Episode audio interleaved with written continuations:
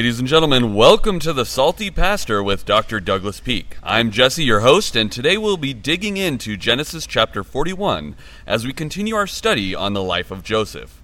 Now, Pastor, tell me again one of the reasons you're such a salty pastor. and it's maybe not for the same reason some people think. I think you love saying that. I do you know? love saying that. Salty. Well, Jesus says in Matthew chapter 5 that we're to be the salt of the earth. And he says, look, if the salt loses its saltiness, then it's worthless and it should be thrown out, which I think is really interesting that he makes that comparison. And, and in some ways, I believe that, that uh, the purity of following Jesus Christ in America has uh, been lost or lo- losing some of its saltiness. So, have we lost our saltiness? Well, I think the reason why I would say that American Christianity, I want to clarify that, the form of it, has lost some of its saltiness. I mean, you see this in its capacity to influence culture, and you see it in the number of people in America who are turning to Christ. And so there's something that that uh, the the saltiness, the winsomeness, the flavor of it, you know, because I think what Jesus was was talking about in their culture is that salt has a lot to do with the flavor additive. It makes things taste better, mm-hmm. and it's a preservative. And I think as a preservative and a winsomeness of people to Christ, it, we've lost some of our saltiness. And I think the reason why is because there's been so much jumping on the bandwagon in the church in America Absolutely. today instead of proclaiming the gospel of Christ. One thing I constantly hear at every conference I go to now, every single one, is you are meant to change the world. Be a change agent. You know, you're going to be the person to change the world. And what bothers me about this, and these are Christian conferences that are saying this constantly, is that's actually biblically untrue. Hmm, it's really? not true. What is true is that Jesus is here to change the world. Jesus is the change agent. And he even talks about this when he says, The Comforter will come. The Comforter, the Holy Spirit, which is Jesus Christ, his divine presence within us, uh, due to the doctrine of the Trinity, is that he's the one who convicts the world of its sin. He's the one who creates transformation. He is the wellspring of life. I'm not. You're not. You know, alls we are are vessels for him. And so I think we're here to be salty we're here to season and flavor, and enhance by letting the truth of Jesus come out of us and do the changing. And so I think when church in America jumps on the bandwagon and wants to be at the forefront of every social movement, it stops preaching the gospel and it just becomes another political social movement. Great point. Well, that reminds me of our focus today. Our series is about how we should face change happening around us. Mm-hmm. And Joseph's life is one of the best places to learn this. So, what is happening in Joseph's life right now? Well, we're in chapter 41, and I think one of the really interesting things about chapter 41 is that we really begin to see a transition in the life of Joseph, okay? And basically, uh, this is the point where the cupbearer finally remembers two years after he got out of prison with Joseph Two years later, he offers an opportunity uh, to Pharaoh. And what instigates this opportunity is that Pharaoh has a dream. And it's really fascinating to me how explicit detail goes into the dream as it's recounted in the scriptures. So Moses, who is recording this, uh, writing this, he really goes out of his way to express the overt detail of the dream. And it basically says look, the Pharaoh has a dream. Uh, there are seven cows that are just really, really healthy. They come up out of the river and they graze among the weeds. And then seven other cows come and they're really skinny, ugly, and gaunt. And then they end up and they eat the seven sleek cows. And then Pharaoh wakes up. Uh, then he sees a, a, second dream, or has a second dream, and this one is seven heads of grain, healthy and good, are growing on a single stalk. And then after them, seven other heads of grain sprout up, and they're thin and scorched by the east wind. And then the thin heads of grain swallow up the seven healthy grain. And if you remember, last week, last Tuesday, I talked about when God is leading you, you know, or He wants you to do, or saying something specific, His leading is explicit. Right. And notice the detail here is extremely explicit. It's not like, oh, I saw this image and it was hazy, foggy. I don't know what it meant. unknown number. Yeah, it's all. It was very specific. Seven cows that are healthy, seven bad. But he didn't understand the meaning. So the leading was specific, but the understanding or interpretation is what he didn't understand. Right. That's an important kind of. Uh, uh, hermeneutical principle, which is uh, how to interpret and understand the actual meaning of the text. So the chief cupbearer in verse 9 eventually says, Yeah, I don't want to remind you of when you threw me in prison, but I'm going to have to because there is this young Hebrew there, and he could interpret dreams and what he did. So Pharaoh uh, sends for Joseph in verse 14.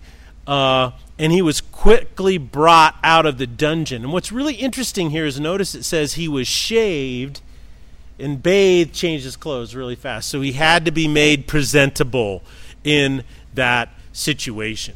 So I think when you see that no one understood the dreams, then they turn to uh, Joseph as an option to come interpret the dream.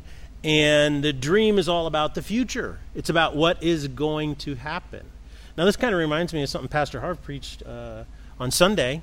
And he, he was talking about uh, Joseph and what's going on in our culture a little bit. And he said something that really stuck with me, and that was he says, What we're seeing right now happening in America is that cultural Christianity is being put on trial and it's failing. And then he said, Celebrity Christianity is being, being put on trial and it is failing. And that kind of reminds me of what I've said over the last few weeks, and that is fluff is not enough. You know, fluff is not enough. We need to know the very foundational truths of God because eh, you can't build your life on anything other than those truths. Absolutely. So I think Joseph is sent to interpret, and the leading is very specific or explicit. And so, but the most fascinating thing that Pharaoh says, and this kind of tags on to what Pastor Harv pointed out in his, his message last week, is you go before Pharaoh. Just get you've been in prison. You've been a slave for all these years. 17 he was sold into slavery. Now he's about 30 years old. Wow. And guess what happens? 13 years of slavery and a big chunk of that in prison and Pharaoh calls you out. Pharaoh's your ticket out, right? And he knows this because in the last chapter, remember, he said to the cupbearer, Tell Pharaoh and plead my case because I'm innocent. Right. So he knows Pharaoh is the only one who's going to get him out of this mess. And so Pharaoh asks him a question, and what is the first thing he says? Verse 16 I cannot do it. This is your one chance, and he chokes. At least well, that's what it seems. But then we continue well, he, reading. He kind right? of sense he turns him down. I mean, oh my goodness! But what he immediately says, "I cannot do it, but God can. God will give Pharaoh the answer he desires. And this doesn't mean the favorable thing that Pharaoh was leaning for. Pharaoh was just wanting to understand. Right. And so he says, God is the one who will give you your understanding.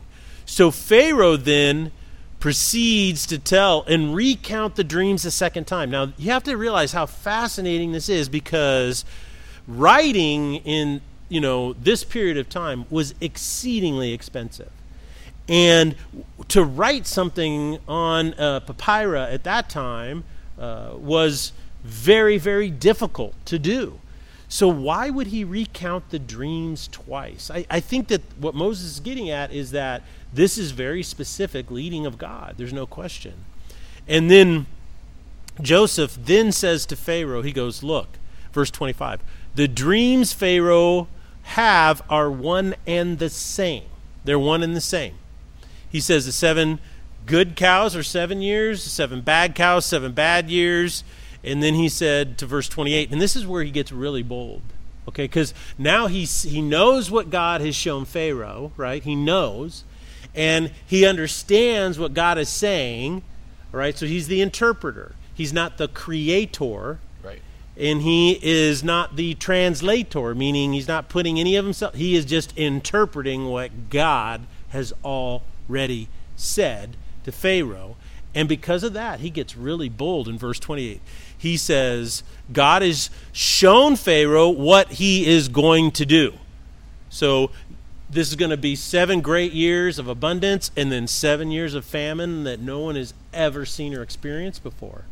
So that's pretty crazy, you see. And then in verse 33, he even gets more bold and he says, This is what Pharaoh ought to do. And you know, big uh, dictatorship style leaderships really love being told what to do by people they see as lesser than them. I know. I mean, it's just crazy, but he's just so bold because he stood before him saying, you know, this is what you ought to do. And what's really fascinating is verse 37. The plan seemed really good to Pharaoh and to all of his officials. So it just wasn't Pharaoh. Every all of his counselors said, you know, that's a great idea. So Pharaoh asked his counselors, Can we find anyone like this man, one in whom is the Spirit of God? Hmm. And then Pharaoh says to Joseph, Since God has made all this known to you, there is no one so discerning and wise as you. You shall be in charge of my palace, and all my people are to submit to your orders. Only with respect to the throne will I be greater than you. And then it's really amazing because Pharaoh does certain things that really shows the transition from slave to ruler. First of all, he says, I, am going to put you in charge of the whole land of Egypt. So he gives him his scope of work and responsibility. Then Pharaoh takes his signet ring from his finger and he puts it on Joseph's finger. This is critically important because in that culture, what a signet ring was, is it was your legal sign on any document that authenticated it. So they would make this big signet ring, and what they would do is you would wear it, and what it did is it really allowed the culture and civilization to expand and thrive because he could write laws, he could write decrees, then they would melt wax, right? And then he put his signet ring on it, and then that said, okay, this has been signed by the Pharaoh. And so you could issue orders that could be taken out across your uh, empire to different places, fulfill orders, instructions, all kinds of things. This is also one of the reasons why Egypt was such an advanced civilization is they actually had a way to write language and then they had this opportunity to use signet rings to issue orders and it really helped their military become such a powerful military. It's one of the most powerful uh, uh, before Christ was born for you know a, a, tremendous amount of time. That's why today egyptian ancient egyptian history is such a tremendous field of study because we have so many artifacts we have so much written language we, we can learn so much about that culture today.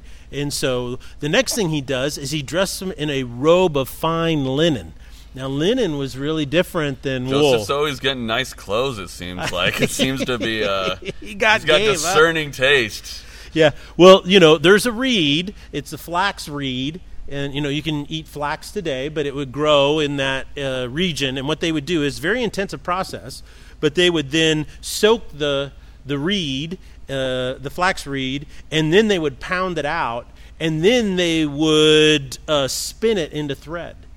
Okay, and then they had looms. Looms have been around for thousands and thousands Right. and thousands of years. They had basic looms, and so then they would weave these linen garments. And what's really interesting is that uh, is that the color of your garment when it was freshly made would be kind of like a light green, kind of a greenish color because that was the color of the reed. And so that became a status symbol until they really started to learn how to make other textiles and dye them. And dye them. Yeah. Yeah. So in the time of Christ, you know, purple was a huge deal. And uh, when we went to Barcelona, uh, we were in Barcelona for a while.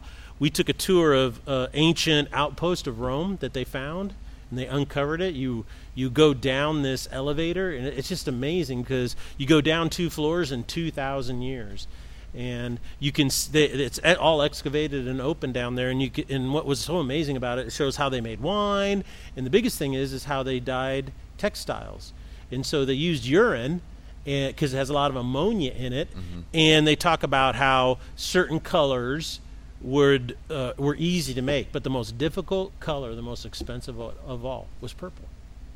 So the only people that could wear purple were usually the Roman emperors or very very high uh, Senate leaders or whatever, very very wealthy right, people because it was so difficult to make.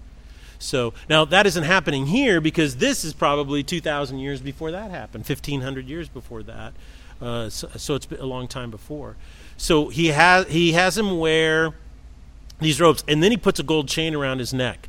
Now, I'd like to say this gold chain that he puts around his neck was probably like an open collar. It was probably anywhere from five to six inches thick. Wow. So it's just this massive bib is really kind of what it was like. Um, so today's rappers and their gold chains had nothing on oh, Joseph. but they had a lot of metallurgy back then. Gold was very popular. Lots of gold in Egypt. Another reason why they were uh, so powerful. So he gives him the signet ring, which basically says, okay, now you have the authority to issue all the orders, and everybody will have to follow them. Number two, you are now dressed in robes of linen. So now that's a status symbol. I'm moving you up the social ladder to the top. Number three, the gold chain around, around your neck shows you the prestige and power you have. So you just don't have authority, you're just not on the thing, but you also have that prestige of that gold thing. And then he caps it all off by making him a part of the ruling class. He goes, verse 45 I give Joseph a new name. It's a Zaphenath Paneah and it basically means God discerns or God knows. So he's basically saying you can interpret what God is saying. So he gives him a new name. And then he gives him as a wife Asenath, who is the daughter of Potiphera, who was the priest of On. And the priest of On was the top priest of all the priestly class in Egypt at this time. And so he, by marrying in to this, he is elevated. And this is also a very important archaeological thing to understand in that culture is that the Pharaoh was considered to be not just the ruler, but a god as well. And that's why they built these pyramids. These giant monuments. these them. giant monuments to them because they were going to go into the afterlife and they wanted to go with all their wealth and all their prestige because they're actually gods here on earth. And that would be translated on. So Joseph was 30 years old when all of this happened, and Joseph really was able to be elevated in a way that you could, I mean, no one could really imagine. From slave to now, really one of the most powerful, prestigious, authoritative people in all of Egypt. In all ways, because it was, you know, with the religious wife, yes. Uh, with the the gold, the linen, the all of this, he was basically taken from the lowest of the low and elevated to the highest place below just Pharaoh, basically and even getting there, it wasn't a thing where he was striving for it. He he had that transformation you talked about earlier, where it was like originally he had talked about you know this is my dream all about right. me and he's had such a transformation of heart where mm-hmm. he goes from this gift is my deal to this gift's god's deal and that wasn't the way you would normally think it's another subversion where you're yeah. like oh well he he's going to amp himself up he's going to be like i am the best and he's like no this isn't me i just you know i'm just doing what god's yeah. leading through me and pharaoh elevates him yeah. to this a tremendous transformation of heart you see that because you know the last thing you want to do is give power and authority to a narcissist yeah well, Never Pastor Harv, well. yeah, and Pastor Harv talked a lot about that on Sunday about you know Joseph kind of had a lineage of narcissism and deceit and all this mm-hmm. stuff, and so it was ingrained in him and yet god transformed his heart through all of these experiences through all these changes and it was and it was uh, you know i like what, how pastor harv pointed out and, and i talked a little bit about it i didn't really dig into it as much as harv did is that uh, th- his narcissism and selfishness was a result of his family of origin. Right. So as my mama would say he got it honestly. But th- you know, there's just so many really amazing things about what's going on here, and I think the re- this this is this chapter is transformational to Moses because he's showing how he Joseph completely trusts God and, and serves God now as a complete vessel, and then how because of that he is completely transformed by Pharaoh. Absolutely. So, is there any archeolo- archaeological evidence for how this all happened? Do we see any of that? Well, there, there, like I said earlier, there's a lot of archaeological evidence. For a long time, critics used to talk about how, well, we have such a vast uh, collection of stuff from ancient Egypt, and there's never been any mention of plagues or devastation and stuff. But what is happening now is they've been discovering even more and more. And it's really amazing that they discovered a that for a long period of time the military in ancient Egypt was just no one could stop them. They were overwhelmingly Right. powerful, okay? And then there was some event that happened around the time of the Exodus where they immediately ceased to be any type of military threat. And so it mm. created all this turmoil out there because they made collapse. And if you remember in the Exodus, they chase the Israelites down to the Red, Red sea, and then their entire army is wiped out Right. in one blink. So we're starting to see a lot more archaeological evidence of of the Hebrews staying. And the other thing too is that the Egyptian language was different than the Hebrew language, and so the the they're starting to realize is that in Egyptian they used a form of a word called uh, it, it wasn't quite a Hittite, but it was like Hittite. And so they're starting to see that. And they think the reason why is because it was kind of like a slur, you know, like Okay. a put down Right. kind of a thing. So uh, they're starting to see that. So uh, more and more evidence is being presented about that this uh, that the Israelites were there. So now what this means is we have extant biblical confirmation. Right. And so that's always really amazing. Yeah. So So, what are the principles you think will be the salt in our lives today? Well, I think a couple of things. Number one is that this this transition tells us a tremendous amount about slavery in the ancient world. I mean, we we are we can see in real life how slavery actually worked. Now, on Thursday, I'm going to dig into a little bit more about uh, the scourge of slavery in, in all of human history. But the first thing is this is that if you want to find your purpose in life, if you really want to find out why you're here, then you need to stop focusing on your exceptional place in it. And what I mean by that is this is that everybody wants to find their purpose in life because in when they find it they're going to be the hero of their own story. They're going to be the young Joseph Right. you know well I, I finally know what i'm due i feel so good about myself because uh, well all you're doing is feeding your own sense of narcissism and that never helps you find true meaning and purpose in life it's never found in getting what you want or what you think you want because the you that wants stuff is never what the real you needs to find meaning and purpose did you catch all that Yes. okay that's a little crazy. I had to break it down for a second, but it I think yes. we're good. Yeah. The you that, that you think you are is not the you that you really are. And the you that you think you are, if it gets what it wants, is counter to what the you that you really are needs. It's a lot of if uh, you're you're pumping yourself up to be something to fit a shape that you're not necessarily are. Right. Does that make sense? You think that's what you are. It's like, Yeah. I'll be so happy if I'm famous. And then we go around and we see all these famous people who go, well, I'm miserable. They're- yeah, they're I'll be happy if I have money. If I have just a little bit more money, you know, um, I'll be happy. And then you have more money now than you did five years ago. And are you more happy? Well, actually, most people aren't.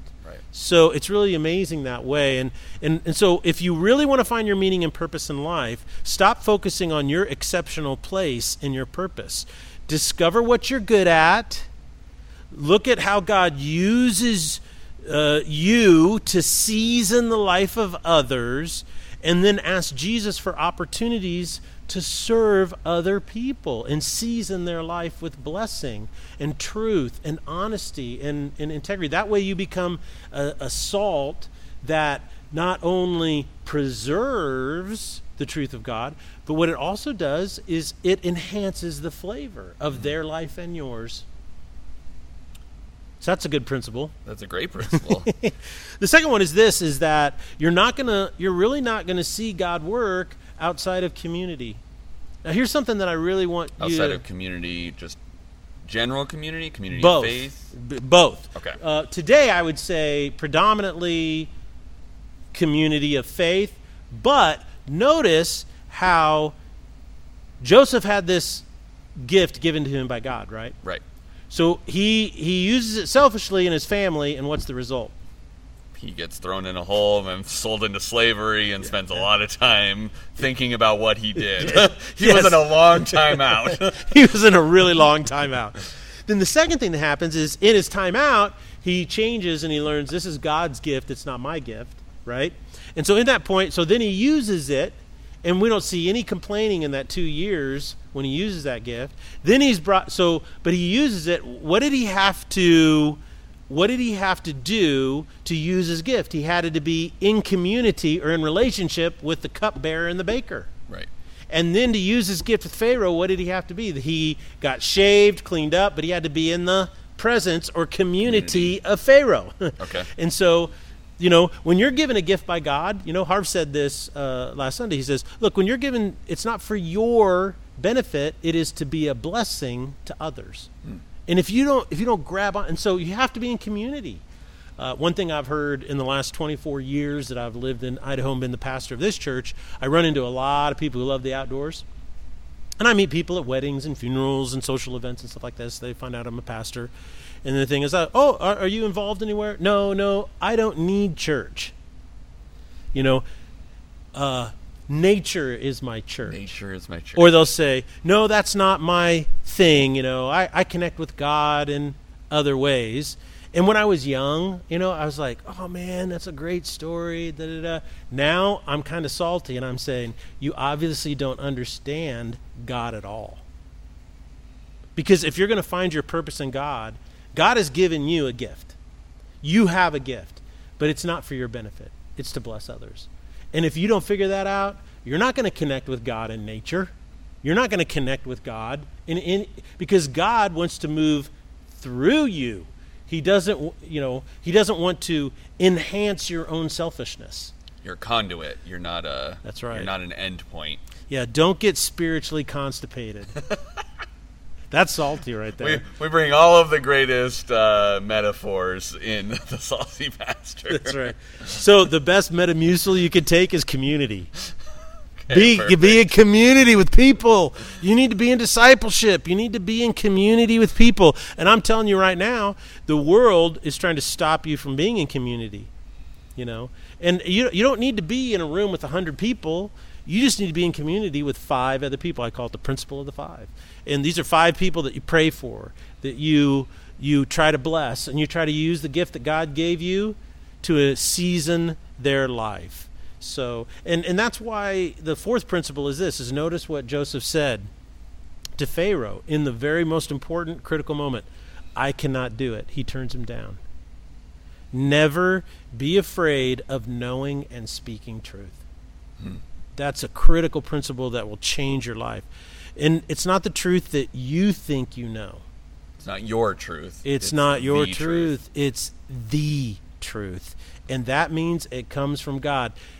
Interpretation is God's deal. Truth is God's deal. It's not my deal.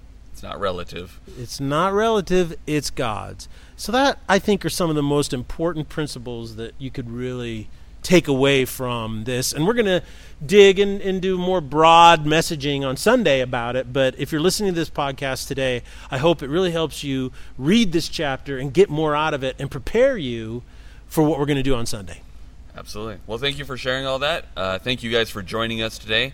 Um, as always, please, please leave a five star review, um, subscribe, get that algorithm boosted so people can benefit from this podcast because we're we're talking about some very important things that are very important to people in this time of their life and the best way to get in front of them is to use the algorithm and that's through you leaving your reviews, your five star ratings, and subscribing and liking and commenting. So if you have questions, um, I had someone actually talk to me the other day, and they're like, "Well, I had a question about this," and I told them, "You leave it in the comment because we read those comments and." Um, we can either reach Yeah. out to you in the comments and answer the question, or we may we may even discuss them on the podcast at a later time to clarify. Mm-hmm. So, thank you guys so much for joining us, and we'll see you on Thursday Yeah. for episode twelve. Always being salty. God bless you.